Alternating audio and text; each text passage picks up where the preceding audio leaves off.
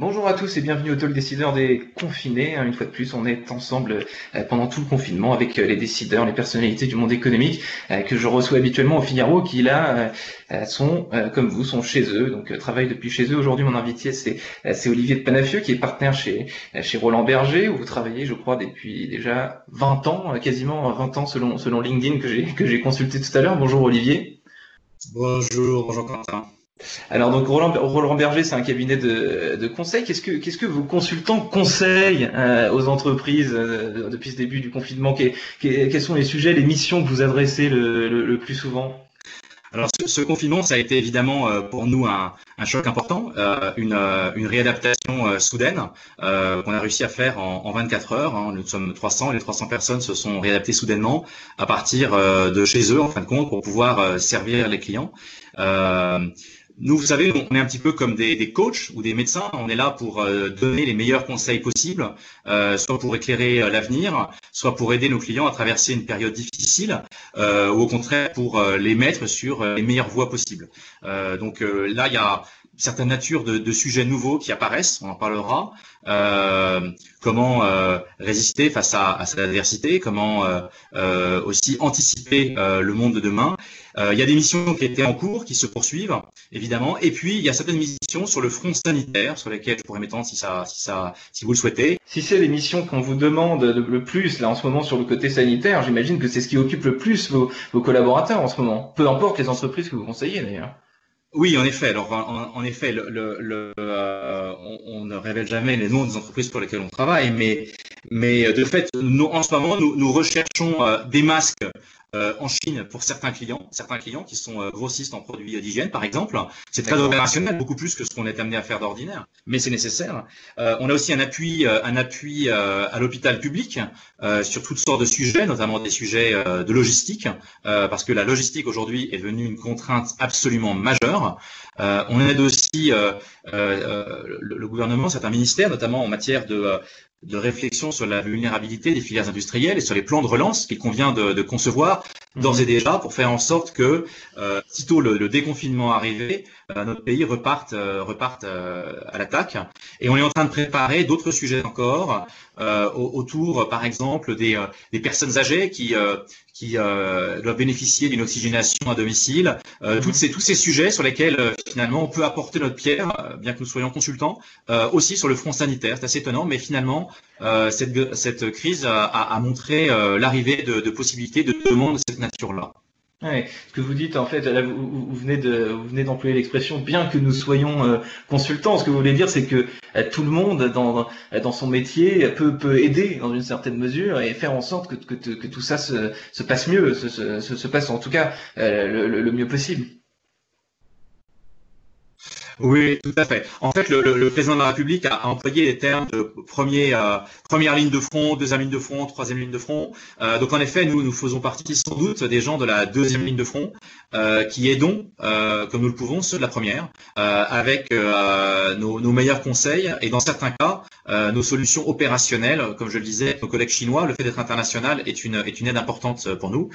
et le fait d'être expert sur des sujets industriels ou des sujets logistiques permet aussi aussi d'aider ceux de la première ligne de front euh, sur ces sujets-là qui sont aujourd'hui une vraie épine dans le pied en fait. Hein. Hmm.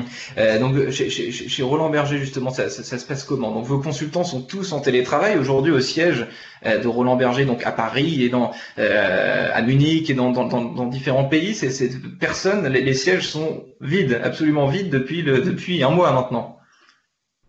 Oui absolument. Donc euh, c'est un détail. On, on prononce Roland Berger parce que c'est le nom du fondateur qui était un Allemand, mais on peut le franciser, ça, convient aussi. Euh, euh, oui, euh, depuis un mois, on a on a confiné tout le monde en France et au gré en fait des demandes des gouvernements, des, gouvernements, les, bureaux mondiaux ont été confinés eux aussi. À noter que nos collègues chinois sont aujourd'hui déconfinés, ils ont recommencé le travail. alors évidemment avec beaucoup de mesures de distanciation sociale, de protection, etc. Mais ils travaillent. et donc chaque bureau évidemment attend avec impatience le déconfinement. Euh, même si on arrive à, à travailler euh, en confinement avec alors des modifications importantes, puisque nous, à la base, on est au contact des gens. On est beaucoup au contact. On est au contact de nos clients. On est aussi au contact d'informations, de, de, de documentation. L'information et la documentation, on arrive à la délocaliser euh, par construction, j'ai envie de dire. Euh, par mm. construction, elle est virtuelle. En revanche, euh, dans les rapports humains, on a dû réinventer en très peu de temps des rapports humains qui ont dû entièrement se digitaliser. Alors c'était évidemment, c'était sous-jacent, c'était en cours, mais soudainement ça a atteint un niveau de, un niveau de 100% en fait. Mm. on a dû aussi réinventer des, des modes on va dire, d'animation de la pyramide euh, pour faire en sorte que euh, les quelques centaines que nous sommes, euh, alors qu'on ne peut plus se croiser naturellement à la machine à café, se croisent par le biais de, de, de, réunions virtuelles. Et puis, de temps à autre, c'est le cas notamment ce soir, on fait des, des, des grandes réunions à, entre 200 et 300 personnes, euh, ce qui est un, une gageure technique parce que d'ordinaire on est moins nombreux quand même sur une vidéoconf euh, pour pouvoir animer aussi euh, animer aussi la, communauté. La même chose sur tous nos clients et, je, dois, reconnaître que euh, nécessité fait loi. Donc ils se sont tous euh, très très vite adaptés. Moi je suis assez, bluffé honnêtement. et, et aujourd'hui le travail se poursuit avec obstination. évidemment pas aussi vite qu'on peut, qu'on peut le mener en temps normal, mais tout de même il se poursuit. Euh, voilà, et à un rythme un petit peu restreint, c'est-à-dire qu'évidemment euh, euh, le, travail est un, peu moins actif qu'il ne l'était avant le confinement, ça va sans dire. Vous, à titre, un titre personnel, Olivier de Planafio, je l'ai dit au, début, ça fait quasiment 20 ans que euh, vous travaillez chez Roland Berger, Roland Berger, hein, si on prend le, euh, si on le prononce à l'allemande, du, du, fondateur du, de ce cabinet de conseil international. Est-ce que vous avez déjà travaillé dans des situations euh, plus incongrues, que ce soit chez Roland Berger ou alors avant Est-ce que c'est est-ce que cette, cette, situation pour vous est inédite ou alors est-ce que vous avez déjà, pour des causes extérieures, crise sanitaire ou, ou autre, eu des conditions de travail un peu un peu, euh, un peu inhabituel, si, je puis dire. Je pense qu'en termes de, alors je dirais deux choses. Euh, il y a une réponse à votre question qui est euh, travailler dans une période de crise, et j'y reviendrai parce qu'on a travaillé tous en 2009 et, et c'était aussi une période de crise, mais en revanche c'était pas une période de crise sanitaire. Et votre question c'est aussi les conditions de travail. Alors moi j'ai connu en effet des conditions de travail qui étaient très, qui étaient comment dire très étonnantes je dirais, euh, euh, au début de ma carrière, quand on était amené dans ce métier à être propulsé à l'autre bout du monde, euh, dans des régions euh, où il y avait euh, beaucoup moins de technologies qu'en Europe, et évidemment beaucoup moins qu'aujourd'hui, et où on arrivait avec d'ores et déjà des systèmes de communication à distance, de vidéoconférence, etc. Déjà, il y a déjà il y a, il y a déjà il y a, il y a 20 ans, alors qu'elles étaient en total décalage par rapport à ce que les gens qu'on avait en face de nous vivaient. Et ce, parfois dans des lieux très lointains, dans des petites villes euh, d'Asie du Sud-Est euh, ou d'Afrique, euh, car nos projets ne sont pas que à Paris, dans des centres d'affaires. Hein. Parfois, nos projets sont au plus près du terrain, dans des lieux lointains. Donc ça, c'était assez comparable à ce qu'on vit aujourd'hui, je dirais, en matière de projection, d'inconfort et de nécessité d'adaptation vraiment logistique, un peu adaptation de guerre, honnêtement. C'est un petit peu à ça que ça fait penser. Du reste, je pourrais y revenir sur ce qui se passe aujourd'hui dans la consommation en France. Et après, pour ce qui est de la de l'environnement économique, le dernier comparable, c'est vraiment 2009, où en effet, euh, des pans entiers euh, de missions ont disparu. Euh, et il, nous a fallu nous réinventer avec des pans entiers d'autres missions pour aider les clients à surmonter la crise. Voilà. Hmm. Les causes, les, causes, enfin effectivement sanitaires et financières n'étaient pas les mêmes, mais à chaque fois, vous, ça vous, ça vous oblige à vous réinventer avec des missions qui sont supprimées du jour au lendemain et des nouvelles, des nouvelles préoccupations, des nouveaux enjeux qui sont cruciaux, qu'ils le sont en, en 24 heures aussi, quoi, finalement. Oui, alors par exemple, vous voyez, il y a, beaucoup de missions qui consistent à, aider euh, les PME euh, ou, des, ou, des, ou, des, ou, des, euh, ou des ETI à, retrouver euh, des, actionnaires pour les financer et ces actionnaires eux-mêmes recherchent, recherchent les ETI. Donc il y a toute une mission, tout, un, un, pan qui est lié à la transaction, qui est important dans notre métier. Euh, ce pan-là, typiquement, s'arrête du jour au lendemain, il n'y a plus de transaction. Euh, donc là, aussi bien en 2009 qu'aujourd'hui, nous a fallu nous réinventer et aider en fait ces ETI euh, ou parfois même ces, grosses entreprises, euh, et leurs actionnaires à trouver des leviers de performance, euh, de rentabilité, euh, à, à, défaut de levier de croissance, euh, en tout cas des leviers de performance. Et, et ça, c'est vraiment le genre de switch soudain euh, qu'on a pu voir il y a 10 ans, qu'on peut voir actuellement aussi, et qui, auquel il faut s'adapter en, en 48 heures. Hein. C'est absolument instantané.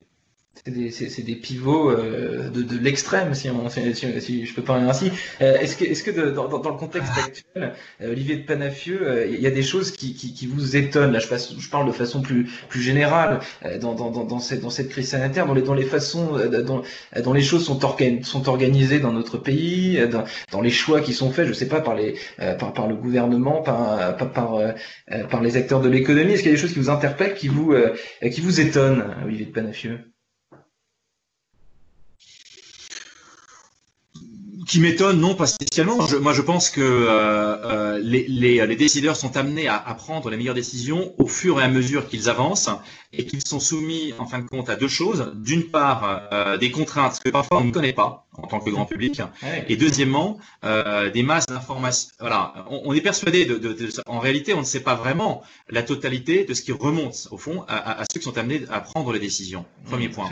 Et deuxième point, euh, en fonction aussi de, des possibilités, des possibilités industrielles, logistiques qui sont les nôtres, et enfin de l'état de la connaissance, de l'état de la science qui lui-même progresse on a tous envie d'être tentés de, de, croire à des idées simples quand on les lit euh, sur les réseaux sociaux. Elles sont hyper enthousiasmantes, elles sont faciles à exprimer, et donc on, hmm. s'enflamme.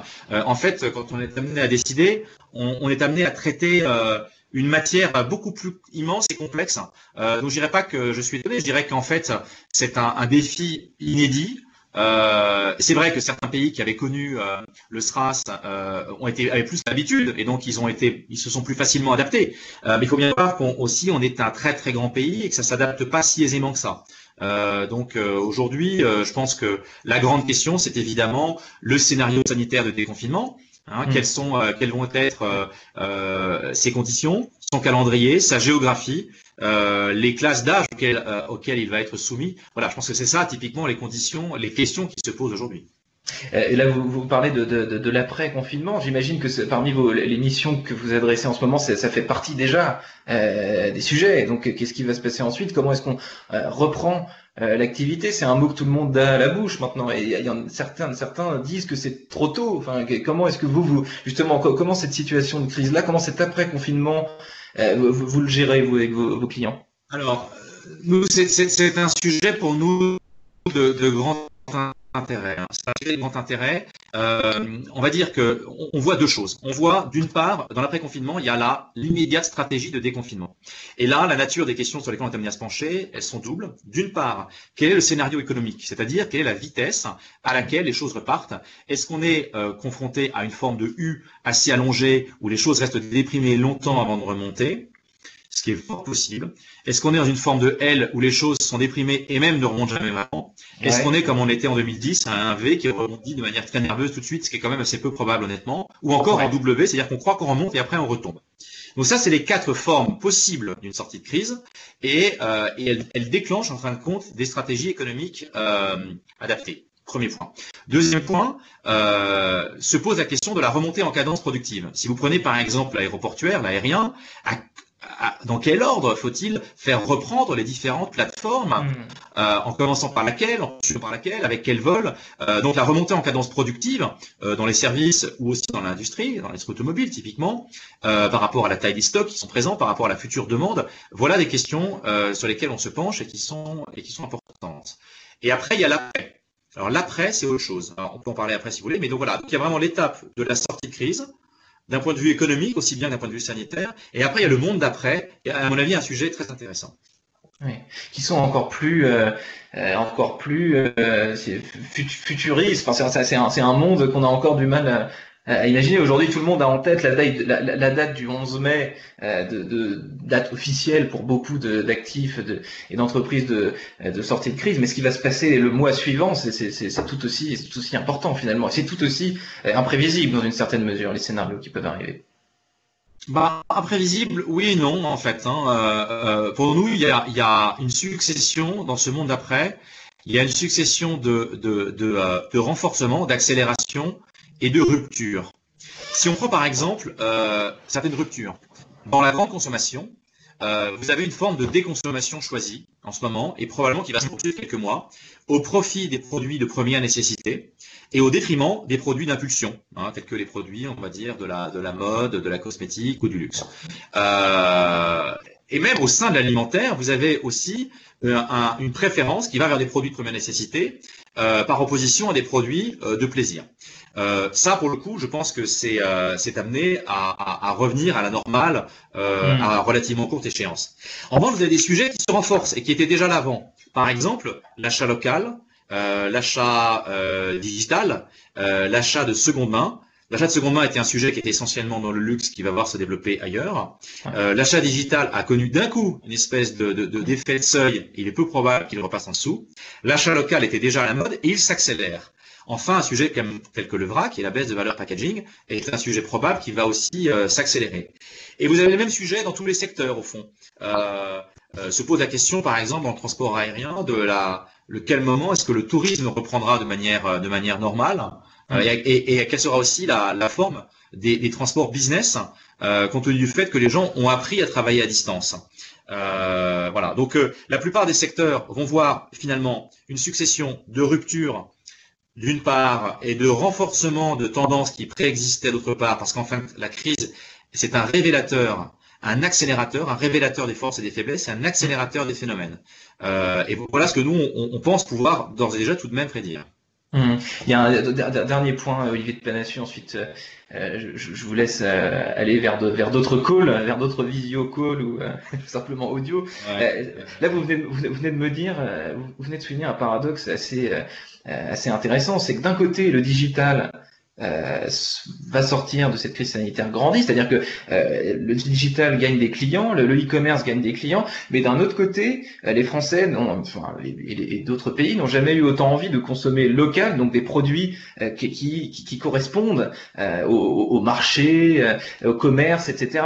Donc digital et euh, et euh, produits de première nécessité qu'on va acheter chez l'épicier, chez le maraîcher, etc. C'est pas paradoxal selon vous ces deux ces deux tendances? Alors la question c'est est-ce que digital et local euh, sont paradoxaux? En, réalité, les acteurs du, digital sont eux-mêmes capable de s'organiser pour proposer dans les différentes régions des, euh, des produits locaux. En, fait, hein. Euh, c'est, ça demande une adaptation non négligeable. Mais pour autant, c'est leur métier, c'est la logistique, c'est du commerce, ils savent faire. donc, ce qui est certain, c'est que les tendances surviennent au même moment. Elles sont concomitantes, ça c'est certain. la livraison et l'achat à distance a connu un, un boom soudain. qui, qui avant d'ores et déjà était là, mais, mais, mais qui, qui croissait à, à son rythme alors que soudainement il, a connu un effet de seuil. Tandis que l'achat local a vécu la même chose au fond. Euh, ce sont deux tendances euh, distinctes mais finalement concomitantes euh, et qui vont être amenées à coexister. Euh, voilà. de même que finalement ce que je vous dis sur le vrac ou sur la seconde main sont encore des tendances distinctes mais qui pour autant sont concomitantes. Voilà. Donc après les acteurs du commerce ils, sont très habiles, vous savez, ils sont très ils sont ils sont ils savent très bien s'adapter à, ce genre de à ce genre de tendance et c'est leur cœur de métier de faire ça. Donc je, suis persuadé qu'ils sauront le faire. Nous vérifierons ça donc euh, après cette période de, confinement. Olivier de Panafio, merci infiniment d'avoir répondu euh, euh, aux questions du Figaro pendant depuis chez vous. Donc confiné, je crois, en Normandie. je vous souhaite une, bonne journée. Donc à bientôt, en vrai, si, je puis dire. À bientôt en vrai, j'espère bien. Bon, bon travail et, et bon confinement à bon confinement à tous. Au revoir. Merci infiniment. Au revoir.